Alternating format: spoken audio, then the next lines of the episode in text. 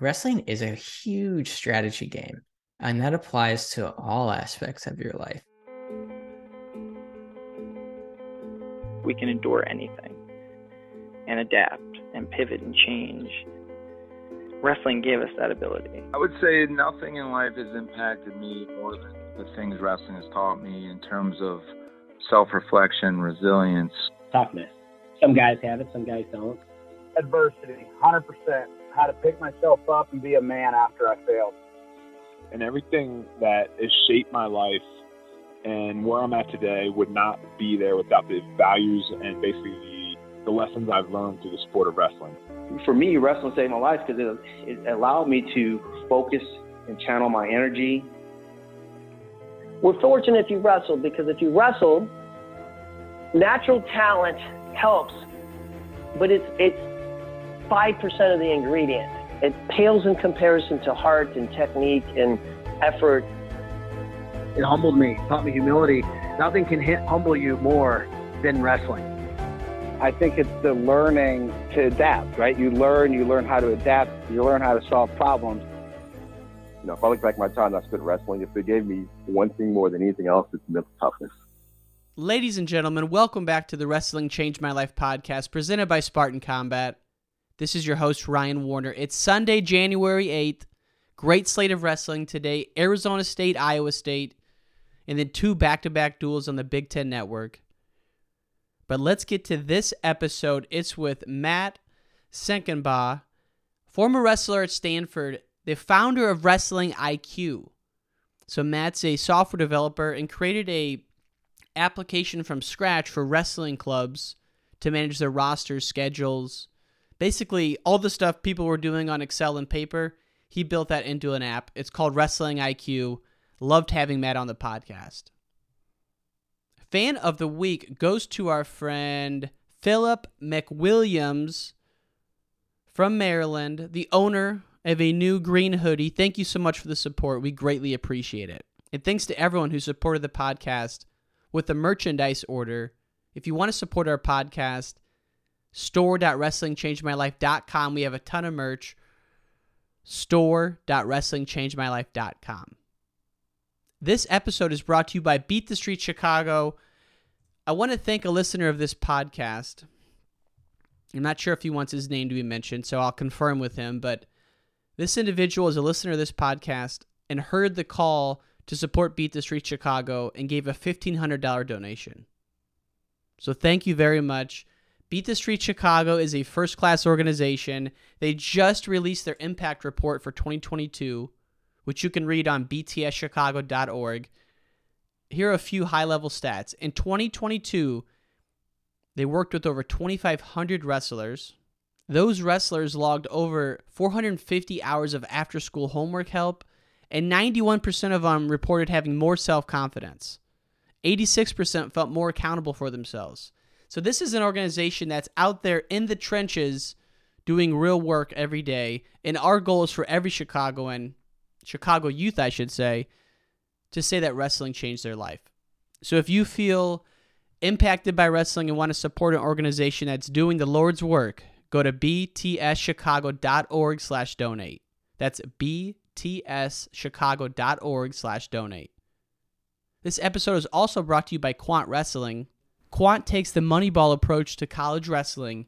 They track and timestamp hundreds of activities in a college wrestling match, input that data into their cloud analytics platform, and on their app, which you can download in the Apple and Google Play stores, you can see detailed statistics on college wrestlers. You can compare different wrestlers.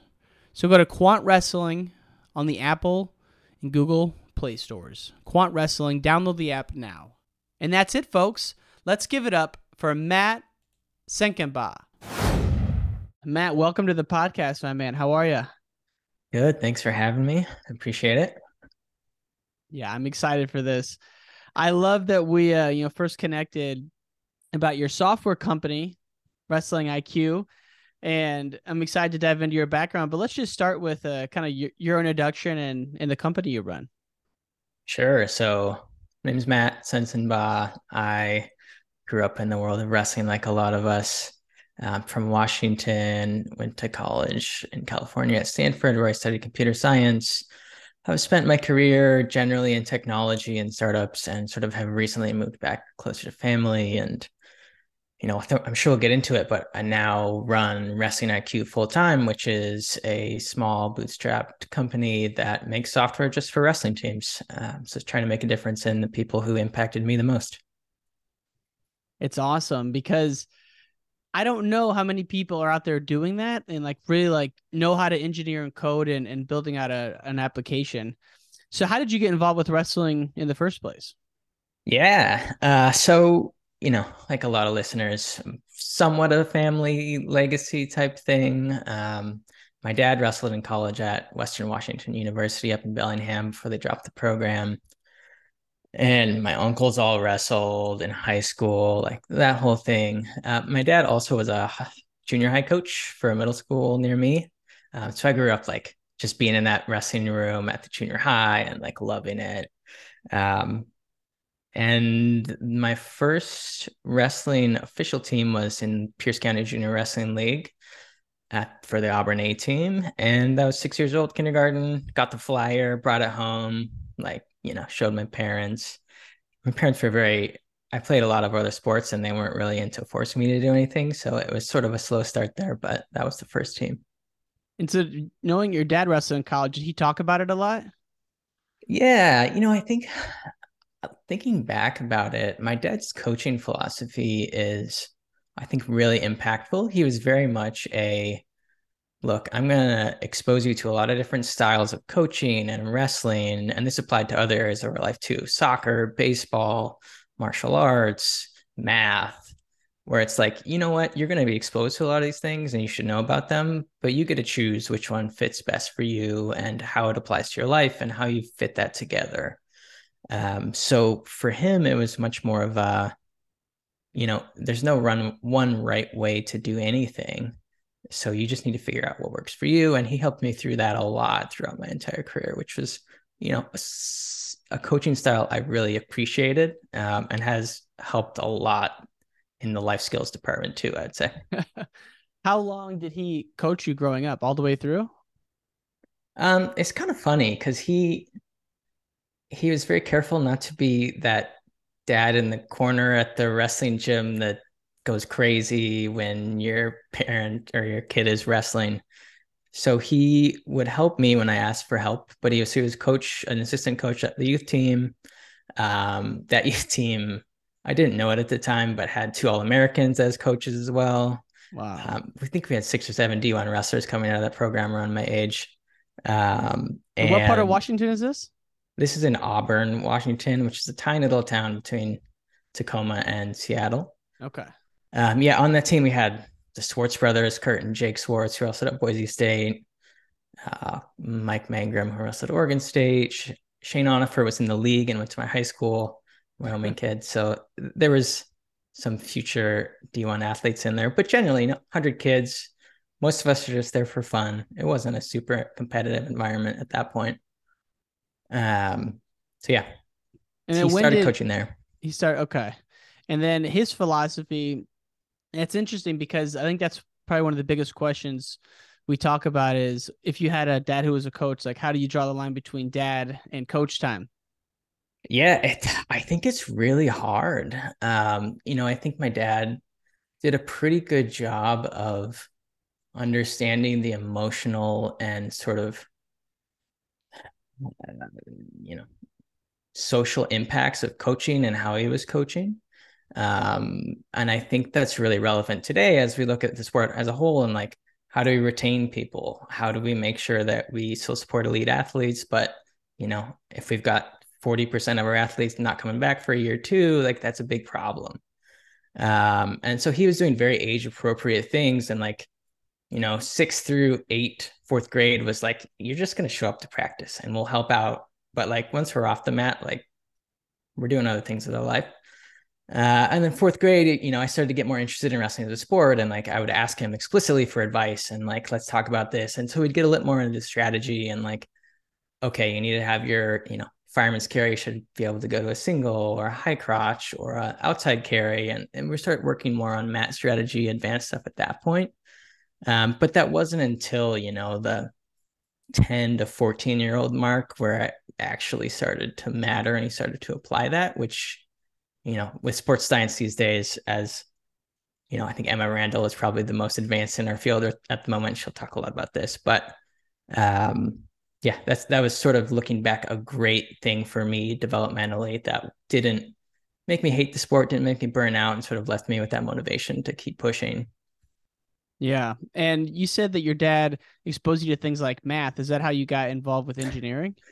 yeah, sort of. So, my childhood had a lot of um, I would get interested in things really intensely for like three to six months at a time. And some of these stuck with me longer. And one of those was computers uh, from a very early age. My dad, when I was two, I think went back and got a master's in sort of informational technology as a teacher. He was a PE teacher for a long time, but was very interested in how computers worked and how multimedia worked and all that kind of stuff. And so you know we had a apple ii gs growing at, home and i was a little kid so i'd be on there all the time. Um it started blossoming from there. Like in sixth grade of course the nerd that i am wanted a c programming book for christmas and like i just got this fat like 400 page textbook. What? i know it's like the best christmas present ever. Did you you um, used it yeah, I got through like half of it, I would say. But C is not exactly a beginner friendly language. So it was a bit of a, a bit too theoretical to really engross me for super long time. Um, so yeah, that's how I got into engineering a little bit, but I didn't really get into software engineering until college. Like it wasn't a big focus of my life in high school. It was just sort of this like tinkering thing that I do occasionally, along with you know the video games and sports and all that kind of stuff that are m- much more common. How did you end up at Stanford? I was recruited by Kerry McCoy, and my high school. Well, I haven't actually asked Jay or, or my coaches this, but Jay Jackson is from the Washington area. And Jay was coached or was roommates with both of my high school coaches in in my four years there. Uh, Brian Peterson and John Aiken were both PLU coaches and athletes, and they knew Jay from their time there. And so I, I sort of assume that was how that got started. Um, Kerry McCoy was the one who recruited me, although I never wrestled for him at Stanford. Uh, that was the year he moved to Maryland.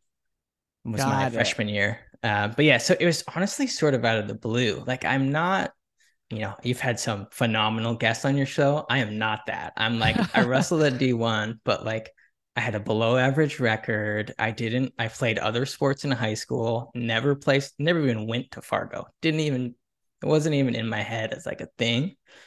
Um, although I was fairly, I did well at state in the, you know, normal season. I wasn't the world champion, seven time gold medalist that's now wrestling in college. It was, uh, it was much more of a having good grades.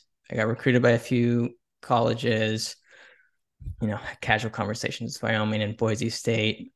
Um, and I think part of that too was my high school team was relatively good for the state at the time. We did top four finishes quite a bit. Um, like I said, we had six or seven uh, college wrestlers come out of that team who were doing things more aggressively than I was. So there was some focus there that I didn't necessarily have to go out and get myself, which was kind of nice. So, but think about the impact you're having now through the sport, through your software skills. Yeah, it's kind of interesting, right? This is one of the things that I really hope we do better as a sport is to make that retention better at a young age because you don't have to be a world medalist to promote the sport. Like that's not it's great and it's healthy and we need those senior athletes, but you know, when we're talking about building a fan base, you need people who understand the sport.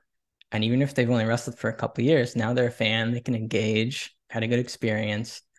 Um, and you know, for me, it's an interesting example, like you said, because I don't have a visible presence. I'm sort of prefer to be behind the scenes and like if I can provide you coaches with tools that save you time, that help you process online registrations that like just generally make running a wrestling club not such a grind and be a little smarter about that um, it's propelling the sport forward. And that's that's has nothing to do with my wrestling ability my coaching ability anything like that. Um, so there's a lot of different ways to be involved in the sport and you know this is this a small one engineering it's not a big one at the moment but i hope it'll get bigger in the future yeah so how did you first come up with the idea? Yeah. so Wrestling IQ started actually within the animal sheltering world, which is a little bit odd. So my this was 2016. I was switching jobs. I was working at an ed tech startup in the Bay Area that did online learning.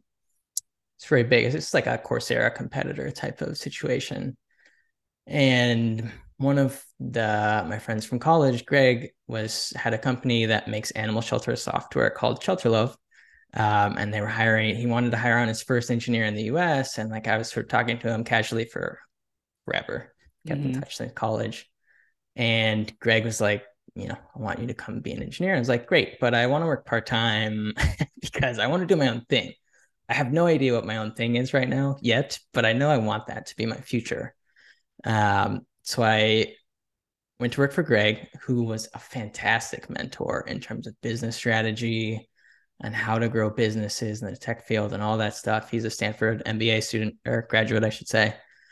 Um, and so that's where it got started. You know, I was working three days a week there for five years, and I, in my two days off, was sort of experimenting with at the start not working and doing anything. And then fall of 2017, um, it started to fall into place that like, you know, maybe I should start thinking about what I want to do with my life and my future and where I want to put my effort. And when I'm thinking about relative strength, which is something I really love wrestling for, is, you know, relative strength is basically the basis of strategy full stop in any arena business wrestling. You know i i myself i'm not a good cradle guy because i'm short stocky and my arms just don't go that far. Like that strategy is bad for me on the mat. Um, and with business strategy for small companies one of the things that i started to look at was you know what's the intersection of my skills and unique attributes that other people don't have or that i can compete well in certain arenas? And wrestling was one of those things. It was like okay there's not that many software engineers uh, that are wrestlers or know the wrestling community. There's some but not a lot. And you know i can build something. I don't have to pay a developer to get something off the ground. So i started started with stanford. Uh, reached out to ray and jason borrelli who are coaches who were still there who coached me my all four years and you know had lunch bottom lunch it was probably the best um, alumni outreach for them ever. Like they get paid for me to ask them questions. Like, great, let's go get some Mediterranean. It'll be great. Um, so I started there in terms of just need finding and figuring out what was causing them problems and how that works. And the original solution for that was mostly video review and upload. They're spending a lot of time categorizing videos, uploading them, sending them to the wrestlers, doing film review. So that initial version of Wrestling IQ was very much a video solution. Um, and now it's blossomed to a lot of different things, and colleges are actually one of our worst customers. But um, that's that's like four years in a nutshell from that point to where we're at now. Um, so that's the start of Wrestling IQ. Was very much, you know, just figuring out how I wanted to help the communities that were, I was a part of and how it could be effective within those communities. And I guess C would be, do they even need it? Is it mm-hmm. worth doing?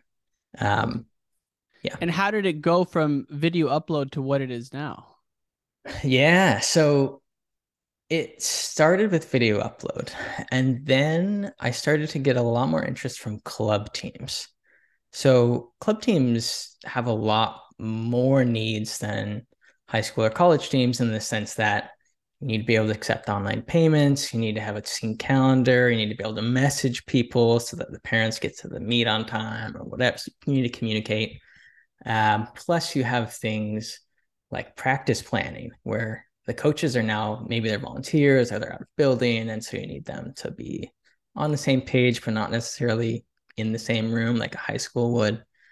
And these clubs were basically needed a solution that was specific to wrestling had a broad feature set and that also wasn't going to break the bank. Like a lot like zen planner mind body sports engine they're all like seven to a thousand seven hundred to a thousand dollars a year and for wrestling teams, you know, the elite ones can afford that and that's fine. But the like nonprofit volunteer runs that I was part of as a kid and like most people do, like it's a seasonal thing. It's it's no one's full-time job in those situations. Mm-hmm.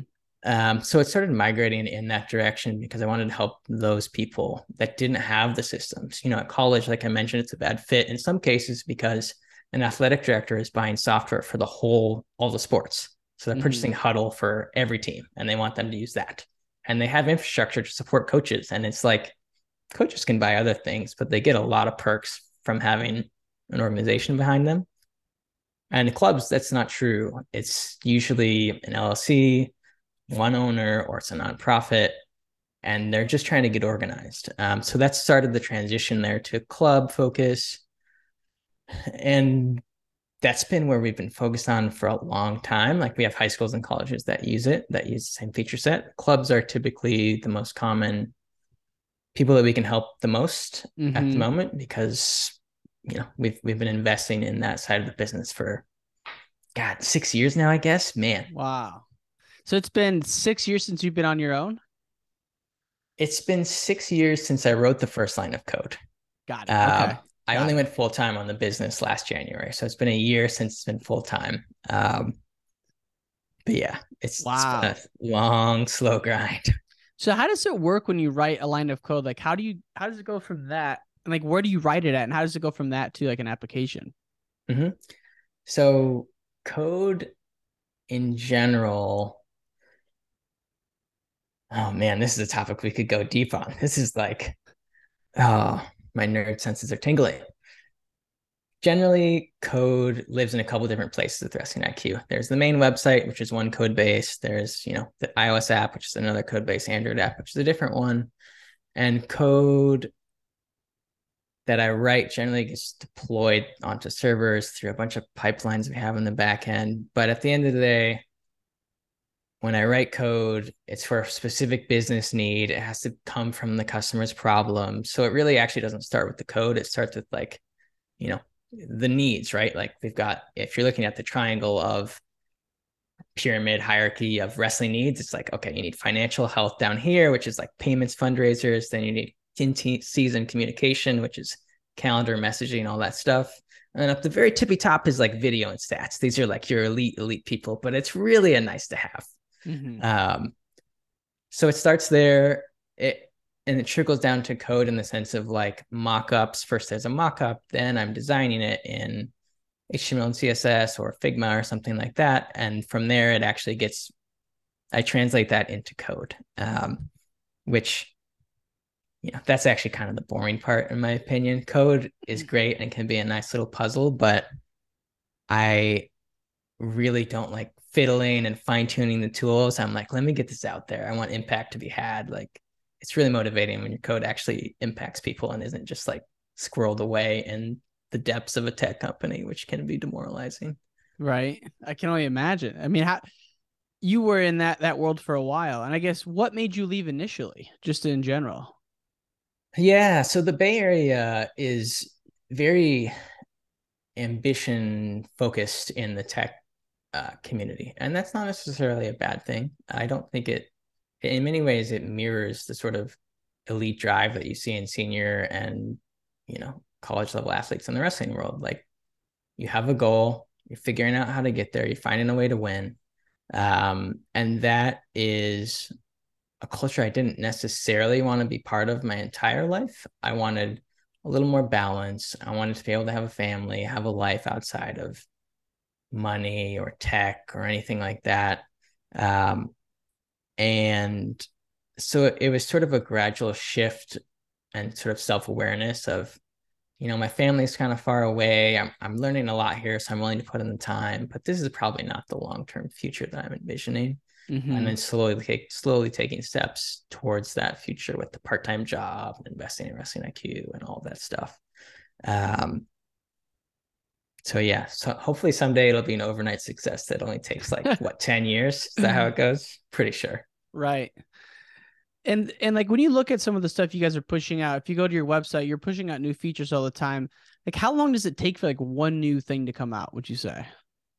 Um, it depends on how big the feature set is. In general, if it's an improvement on an existing feature set, it can be a couple days. You know, last year I just did some analysis from 2022. I think managed to push out it was one new ticket or feature every two days. Um, Oh, so wow. that that was like an average, right? So like some of those are small tweaks, some of them are like whole full blown new features, like we released a native iOS or native Android app. Um, so it can be pretty good. I would say that that feature velocity is a very interesting metric when you're talking about a tech startup because it implies things about how you structure your team, and how you structure your code base, and what kind of design patterns you're following. Uh, because you can be really quick to have tech debt, as they call it. And debt in this sense is you, it's very much like a mortgage, right? Like you're leveraging something right now to get it right this second, but you have to pay it off over the long term. Um, so tech debt in that sense means if you want to get something done really fast, sometimes you take shortcuts and then you have to live with that decision for a long time. Um, so when you're talking about feature velocity, you try to sort of find that balance. And for us, that means a lot of design patterns that are very similar, but that are effective. Um, and that's generally slower technology choices on the back end. Like we're not, you know, a hotshot crypto startup or anything like that. Like we've got a database, there's an API, there's a front end on the website, um, and we focus a lot more on that sort of customer need and reusing patterns and making sure we're making good choices so that we can keep improving. And do you run all the infrastructure yourself or do you put it in the cloud? Uh, yeah, it's in the cloud. Uh, so I it's technically run on Heroku, which is run on Amazon Web Services, and that's sort of the like you're paying a little bit extra for them to manage the production environment a little bit, although you have to be careful not to screw it up, of course. I used to work at Um, Salesforce. So, oh, yeah? uh, yeah, guys used to sell that. Yeah. Yep. Yeah, Heroku's great. Love it. Got it. So that's so that's how everything runs. It's fascinating to me just being in the tech space. And so like Mhm. if folks want to purchase the software, it's mainly it's not mainly, but some of the main audiences are the clubs, high schools and colleges. And then how would you recommend like taking that that next step and like getting involved with it? And how do they pay for it? Yeah. So at the club level, pricing model is uh it's linked to the parents paying the fee. So the clubs don't pay anything out of pocket. Parents, when they're paying something to you as the club, say it's 100 bucks for a camp, will get a 2% fee added to their bill. So the parents will see $102. That $2 automatically comes to Wrestling IQ. And the club just pays the credit card processing fees, which are handled through Stripe. Um, so in terms of the club sense, it doesn't really matter when you sign up. There's key moments in the year where you probably want to do it. Freestyle season, the fall, you know, right before maybe a month before your registration, two weeks before your registration opens up is when you want to explore the tool. Um, and I love how you do the payments like that. yeah. yeah. I mean, that goes back to the to one of the reasons we position that way is because we want to support wrestling, right? Like like you said, it's seasonal for a lot of these smaller teams. 800 bucks is you're having to go get a donation from somebody in the community to run software that you only need for three months out of the year. And that's sort of like graduated billing, like that performance pricing, if you want to get pricing fancy with it, um, just helps you. We make money when you make money. It aligns all the incentives. We want you to be successful because that benefits everybody.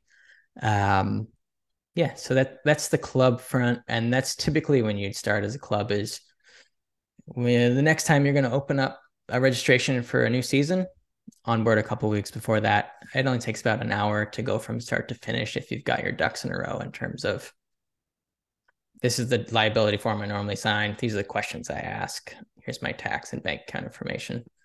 Um, so that's the club front. And what are the main features like like the rosters and the calendar and all that? Like what what what would you say people mostly use it for? Yeah, so step one is definitely online registration. So it's a replacement for your Google form, for your Sports Engine sign up, where your parents are clicking a link, they're filling out of the information you need for registration, they're adding their wrestlers, they're e signing their liability forms or team rules, and then they're paying. Um, so that's step one. That's the sort of, you know, basics that you need for any registration system. After that, it gets more into the management side of things, which is applicable to club, high school, college, RTC, whatever you want. And that's much more of the team calendar, which, you know, are shared. You can have practices, tournaments, dual meets, anything like that.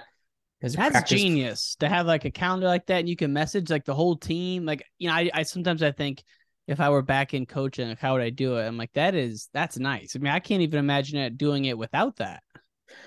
That old It's school. I I know. I it's it's Crazy. interesting because you know the thing that most people like first seeing about wrestling IQ is the online payments. Like I don't want to have to deposit the cash and check every time now, Right. please.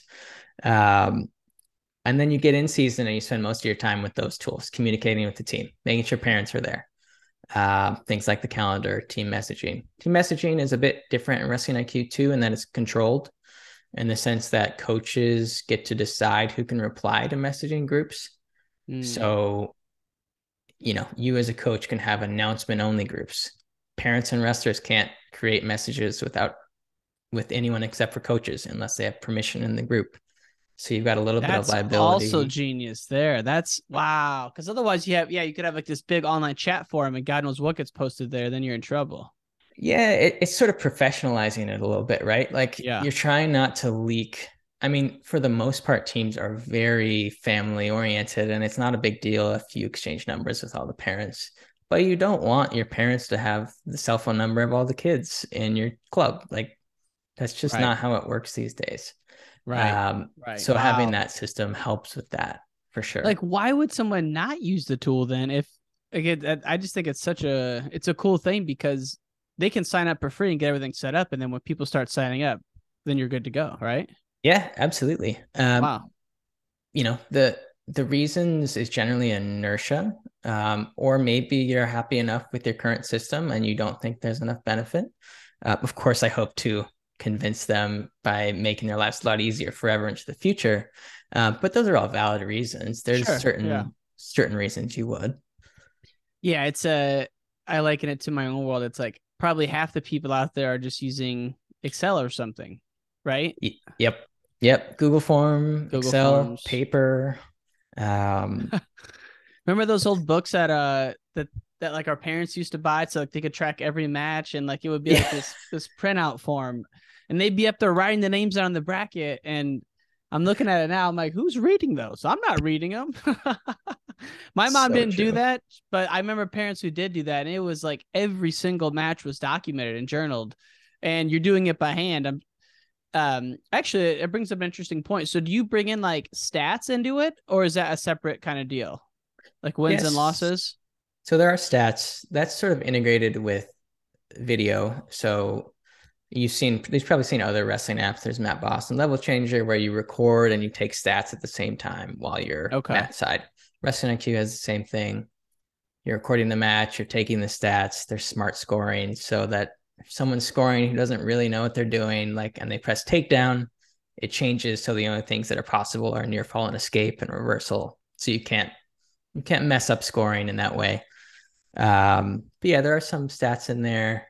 It's stats in wrestling IQ is very much an internal team tool. It's not like uh, you know, you're not going to go publish it to your local paper paper afterwards, probably, but you might go back and review with your wrestler to see key moments in the match and all Yeah. that type of stuff.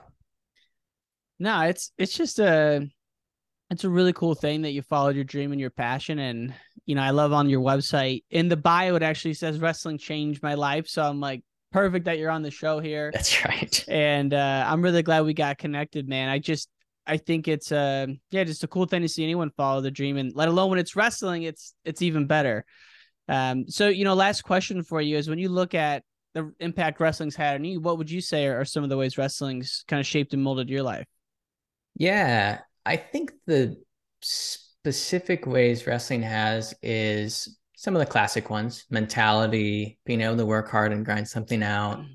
Uh, and the other one that I think is somewhat unique that I, I wish we would think about more is just generally strategy. Like wrestling is a huge strategy game. Mm. Um, and that applies to all aspects of your life. You know, when you get into the higher levels of wrestling or any even high school, like, you know, after a match, I would always go scout my next opponent because I always knew which bracket, what the bracket looked like. And if I won, I'd go here. If I lost, I'd go there. Um, and it wasn't like hard prep. It was more like, oh yeah, this guy always shoots a single leg to the right hand side, or just that half step ahead of someone. Mm-hmm. Um, and I so I think that preparation plus strategy is a little bit of a like not necessarily working in wrestling, it's working on your wrestling. It's working on how you approach and how you think about wrestling mentally. Um, and that applies to so many areas of your life. I think, you know, there's a lot of wrestlers who own businesses I think that's part of it, right? You have to be able to understand the context in which you're in and how you fit into competition in your local area. And I think wrestling can play a huge part of that because you're constantly aware of that when you're wrestling. There's no, you know, soccer or whatever. I loved all the sports I played, but it wasn't quite the same when you had your team trying to like that's a slightly different skill than an individual strategy basis. Mm-hmm. Um, I love the strategy angle though. That's interesting because not that many people say that. I do remember one in particular, Andy Rovat, who actually lived in Russia for a year, and he's mm-hmm. big on uh, wrestling being more like a chess problem solver than like something you grind out and like work out. Absolutely, and I think some of that is culture thing, right? I have I don't know how accurate this is, but I have read in the past that European countries learn more about systems than they do practical advice in the sense that if you're trying to explore a concept, you actually want to understand how everything works together before you dive into the practical stuff. Mm-hmm. And people in America are much more practical oriented. Like, get me from here to there. And if I want to, I'll look at the concept later. Um, and for me, I always viewed wrestling much more from a systems perspective. Like, mm. you know, I'm hitting my fireman's carry from either side. I developed that. I have my moves off of that. I've got, you know, here's my top series, here's my bottom series. Here's what happens if this wrestler does this. Here's it's all connected, right? It's sort of web of how we wrestle and that that angle i think is super interesting and something you should think about if you're a young wrestler who wants to get into business or you're thinking about how your own life could work or that sort of perspective is wrestling's a good practice arena for planning generally i think. No it is man. It is and i'm, I'm glad you mentioned that and i'm really glad we could come out here and, and talk a little wrestling talk a little technology and again, it's wrestlingiq.com, correct? That's right. Awesome. Matt, thank you so much for coming on the podcast, my friend. We appreciate it. All right, thanks, Ryan. Have a good one. Thanks for listening to this episode of Wrestling Changed My Life with Matt Seckenbaugh. If you want to support this podcast, please go to btschicago.org slash donate. Beat the Street Chicago is a nonprofit and one of our sponsors. Also support Quant Wrestling – Go to the Apple App Store or Google Play Store and download the Quant app now. Q U A N T Wrestling, Quant Wrestling. And that's it, folks. We'll see you next week with a new episode of Wrestling Changed My Life.